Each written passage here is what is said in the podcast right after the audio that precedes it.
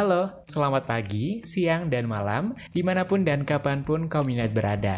Gimana kabarnya nih Communite? Semoga bahagia selalu menyertai Communite ya. Aku Ibra, Communite 2022, dan aku bakal nemenin Communite di dialog komunikasi segmen retorika selama beberapa menit ke depan. Nah, di segmen retorika kali ini, kita bakal ngebahas tentang kebijakan larangan penjualan baju bekas impor. Menguntungkan atau membutuhkan UMKM ya? Lalu kenapa sih kita mengangkat tema ini? Nah, dikeluarkannya kebijakan baru oleh Kementerian Dalam Negeri ini sontak mengundang pro dan kontra dari berbagai lapisan masyarakat. Dan, seperti yang kita tahu, thrift di Indonesia dewasa ini sedang banyak diminati. Hari ini aku nggak bakal sendiri karena kita bakal mendengarkan perspektif dari narasumber yang luar biasa. Beliau adalah salah satu dosen ilmu komunikasi Universitas Brawijaya yang berpengalaman di bidang kewirausahaan. Mari kita sambut Ibu Azizun. Selamat pagi Ibu. Selamat pagi, selamat pagi Communite. Apa kabar hari ini Ibu? Alhamdulillah meski agak flu ya, tapi lah. Alhamdulillah. Sebelumnya saya ucapkan terima kasih Ibu sudah menyempatkan untuk hadir di dialog komunikasi. Nah, Communite, seperti yang sudah aku bilang tadi, bahwasanya Ibu Azizun ini merupakan salah satu dosen yang mempunyai berbagai pengalaman di bidang wirausaha. Dan beliau merupakan salah satu dosen yang mengajar mata kuliah kewirausahaan di ilmu komunikasi Universitas Brawijaya. Nah, saya pengen tanya nih Ibu, bagaimana sih cara Bu Azizun untuk mengaitkan antara pengalaman ibu sebagai wirausahawan dan tuntutan pekerjaan sebagai dosen kewirausahaan? Sebenarnya ada tiga profesinya. Yang utama itu sekarang adalah ibu. Jadi seorang ibu itu yang utama. Kemudian yang kedua adalah sebagai dosen. Kalau kemudian sebagai wirausaha itu kayak hobi gitu. Sesuatu yang kemudian eh, terkadang saya orangnya suka gatel kalau kemudian ada barang bagus kok hanya saya yang kemudian menikmati. Akhirnya coba saya share awalnya di situ. Akhirnya sampai sekarang. Kalau dulu sih zaman zaman dulu gara-gara orang tua yang kemudian nggak mau membiayai karena sudah hampir lewat masa kuliah dan lain sebagainya akhirnya saya coba untuk kerjasama dengan teman kolaborasi berdua kemudian ya akhirnya kayak hobi gitu. Wah jadi memang wirausaha udah ada di passionnya Bu Azizun ya? Bisa jadi ya kayak gitu. Oke ngomongin tentang usaha nih Bu. Akhir-akhir ini kan sedang marak di kalangan muda maupun kalangan dewasa terkait usaha thrift itu sendiri. Namun, Kementerian Dalam Negeri ini merilis larangan tentang jual beli barang bekas impor dan sempat memusnahkan 7.000 bal baju bekas impor senilai 80 miliar beberapa minggu yang lalu. Nah, menanggapi hal tersebut, bagaimana sih pendapat dari Bu Azizun terkait kebijakan tersebut dan apakah hal tersebut akan berdampak pada UMKM di Indonesia? Ini agak dilema ya, maksudnya kenapa kemudian menjadi dilema? Karena satu sisi pasti pemerintah memikirkan banyak hal begitu. Kalau boleh mencoba untuk melihat apa sih kemudian yang mendasari pemerintah akhirnya melarang pakaian thrift ini salah uh, bukan salah satu ya.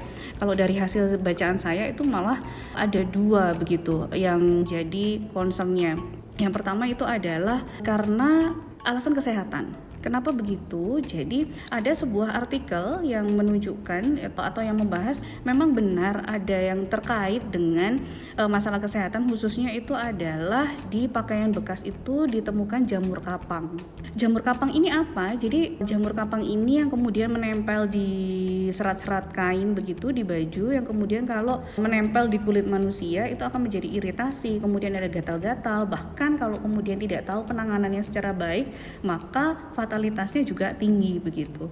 Itu yang pertama. Kemudian yang kedua, pemerintah juga mengatakan bahwa ini mengancam begitu ya, mengancam dari UMKM yang bergerak di bidang fashion gitu. Khususnya adalah UMKM lokal itu sendiri. Saya pikir ya memang mungkin bisa dibenarkan hal tersebut. Jadi kalau kemudian memang seperti itu begitu, maka harusnya pemerintah itu juga kemudian memikirkan karena yang thrift ini pasti kan juga UMKM sendiri. Pasti kan kemudian masyarakat yang awalnya tidak tahu thrift itu apa tapi kemudian mengetahui thrift itu apa bagaimana uh, kemudian uh, benefitnya apa kan akhirnya mereka tergugah untuk bikin usaha gitu. Nah otomatis kan yang tadinya tidak tidak berjualan menjadi berjualan yang kemudian mereka dapat profit dari situ. Kan itu ya Nah, kenapa kemudian kok apa pakaian bekas ini semakin ke sini kok semakin diminati begitu sama kalangan-kalangan saat ini? Karena memang tidak menutup kemungkinan kualitasnya, kemudian modelnya, harganya itu juga lebih terjangkau dibandingkan dengan yang produksi dalam negeri itu sendiri gitu ya. Bisa jadi kan kom komparasinya seperti itu. Nah, tapi kalau kemudian kita juga melihat dari sisi lingkungan begitu, kita juga harus harus memahami ternyata thrift ini atau kemudian pakaian yang masih layak pakai dan kemudian masih layak dijual itu merupakan salah satu cara juga untuk mengurangi yang da dari namanya limbah fashion itu. Ada satu sebuah postingan gitu ya uh, yang menunjukkan bahwa ternyata limbah fashion itu juga menakutkan gitu ya dibandingkan dengan beberapa limbah-limbah yang lain. Nah, sebenarnya kalau kacamatanya ke sana otomatis kemudian thrift itu menjadi hal yang bisa jadi itu adalah hal yang lumrah gitu. Karena kita sudah mengalami itu sudah sejak tahun 1980 tapi kemudian kalau kita merujuk ke Permendak nomor 40 tahun 2002 itu disebut ilegal jadi kalau saya melihatnya itu adalah prosesnya yang ilegal kalau saya melihatnya ya kalau di sini dikatakan bahwa atas peraturan Menteri Perdagangan nomor 18 tahun 2021 aturan tentang barang dilarang ekspor dan barang dilarang impor itu termasuk di dalamnya adalah pakaian bekas. Salah satu di antaranya adalah kegiatan thrifting yang jadinya itu dianggap ilegal. Nah, sehingga saya melihatnya adalah kalau kemudian prosesnya itu dianggap ilegal, maka bukankah lebih baik kemudian oh, pemerintah juga memikirkan lalu bagaimana yang tidak ilegal itu menjadi legal itu bagaimana? itu sih sehingga kalau kemudian ditanya gimana sih pendapat Bu Azizun tentang thrift ini gitu agak dilema jadinya gitu ya kayak paradoks ya ada di masyarakat kita tapi kemudian satu sisi ada yang menentang satu sisi juga kemudian ada yang mendukung begitu ya, ya. Karena satu sisi lah itu kan juga UMKM yang berjalan. Itu juga membantu menjaga lingkungan karena ada limbah fashion gitu ya. Tapi satu sisi juga kita dihadapkan dengan isu kesehatan itu tadi iya, jadi uh, itu ya pro kontra hmm. yang lagi berkeliling iya, di masyarakat di Indonesia. betul, karena betul. pronya di kesehatan hmm. di prosesnya itu tadi betul. terus dan UMKM yang iya. asli di Indonesia itu sendiri uh, kan gitu ya gitu, gitu sih Wah, informatif banget ya Kominat informasi dari Ibu Zazizun terkait bagaimana usaha thrift ini berkembang. Nah, ngomongin tentang thrift dan kaitannya dengan UMKM di Indonesia, apakah memunculkan tantangan bagi UMKM lainnya? Hmm. Pastinya ada ya, kalau kemudian khususnya adalah UMKM yang belum mampu untuk menyesuaikan atau beradaptasi dengan teknologi yang saat ini gitu. Untuk UMKM UMKM yang sekarang sepertinya memang sudah diharuskan untuk melek teknologi begitu. Jadi itu tantangannya sih tantangan terbesar saat ini. Otomatis orang akan semakin banyak gitu ya. Bukan orang ya UMKM atau pebisnis pedagang pasti akan semakin banyak yang kemudian membuka online shop begitu. Dan itu tidak menutup kemungkinan maka akan banyak saingannya gitu.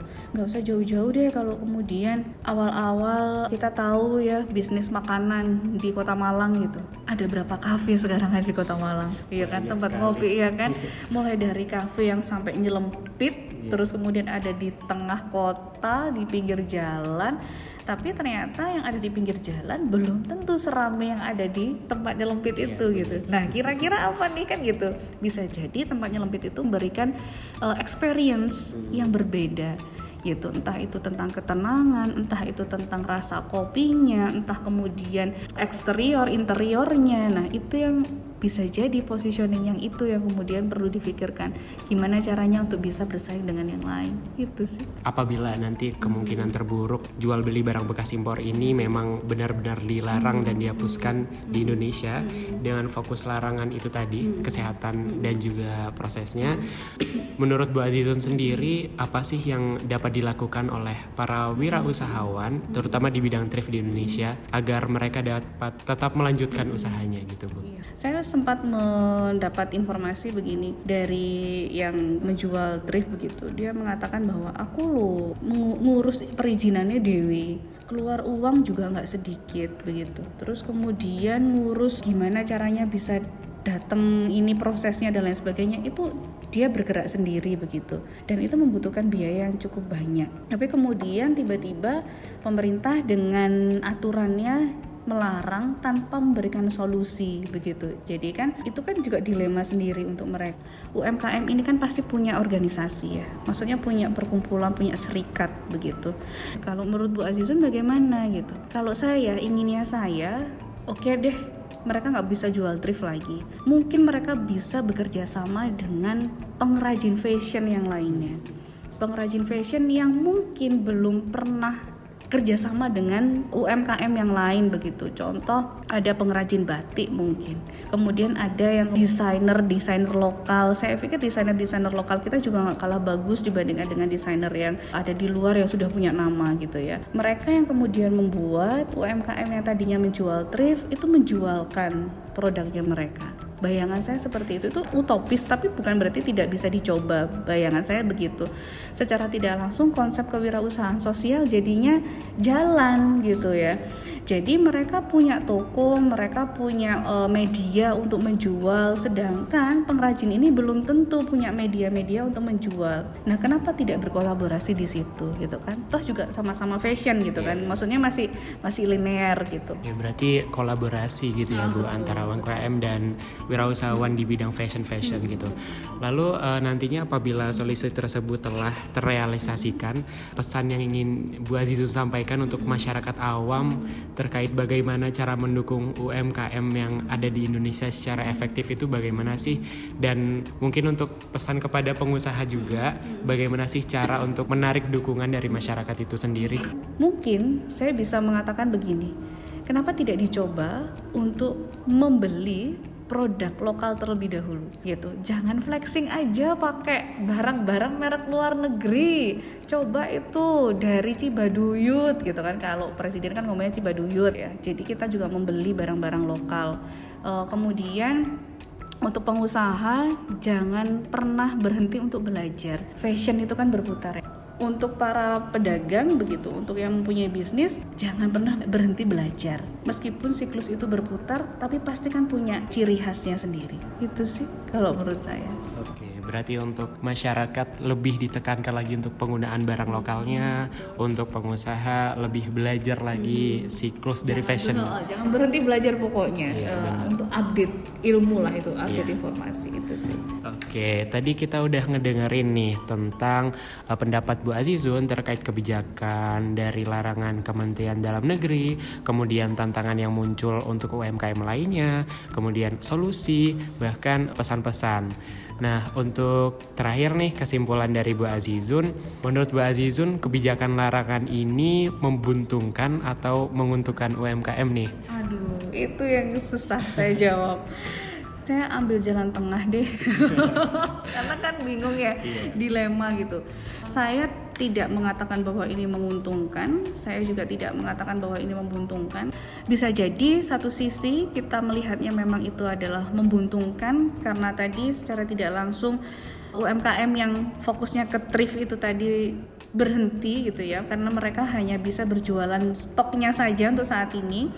Tapi sembari kemudian memikirkan kalau nanti stokku habis ngapain gitu saya yakin mereka punya cara pandang begitu ya. Sehingga dari sesuatu yang membuntungkan itu saya yakin nanti bisa menjadi hal yang menguntungkan dengan solusi yang mereka temukan itu tadi. Itu sih jadi tadi kita udah mendengarkan perspektif dan pendapat dari Ibu Azizun yang sangat inspiratif dan informatif sekali ya dan e, memang seperti yang kita tahu bahwa kebijakan ini masih menuai pro kontra di masyarakat sekitar dan sebagai masyarakat awam solusi terdekat yang yang dapat kita lakukan adalah dengan mendukung UMKM yang ada dan menggunakan produk-produk dalam negeri. Saya ucapkan terima kasih kepada Bu Azizun yang telah berkenan hadir dan berdiskusi bersama kami di Dialog Komunikasi.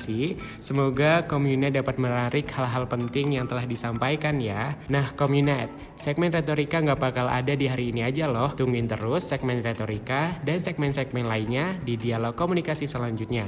Dan jangan lupa untuk ikuti kami di channel channel11.com di Instagram, YouTube, dan juga Spotify. Mungkin itu aja dari aku. Apabila ada kekurangan, aku minta maaf. See you on the next dialog komunikasi. Bye bye komunite.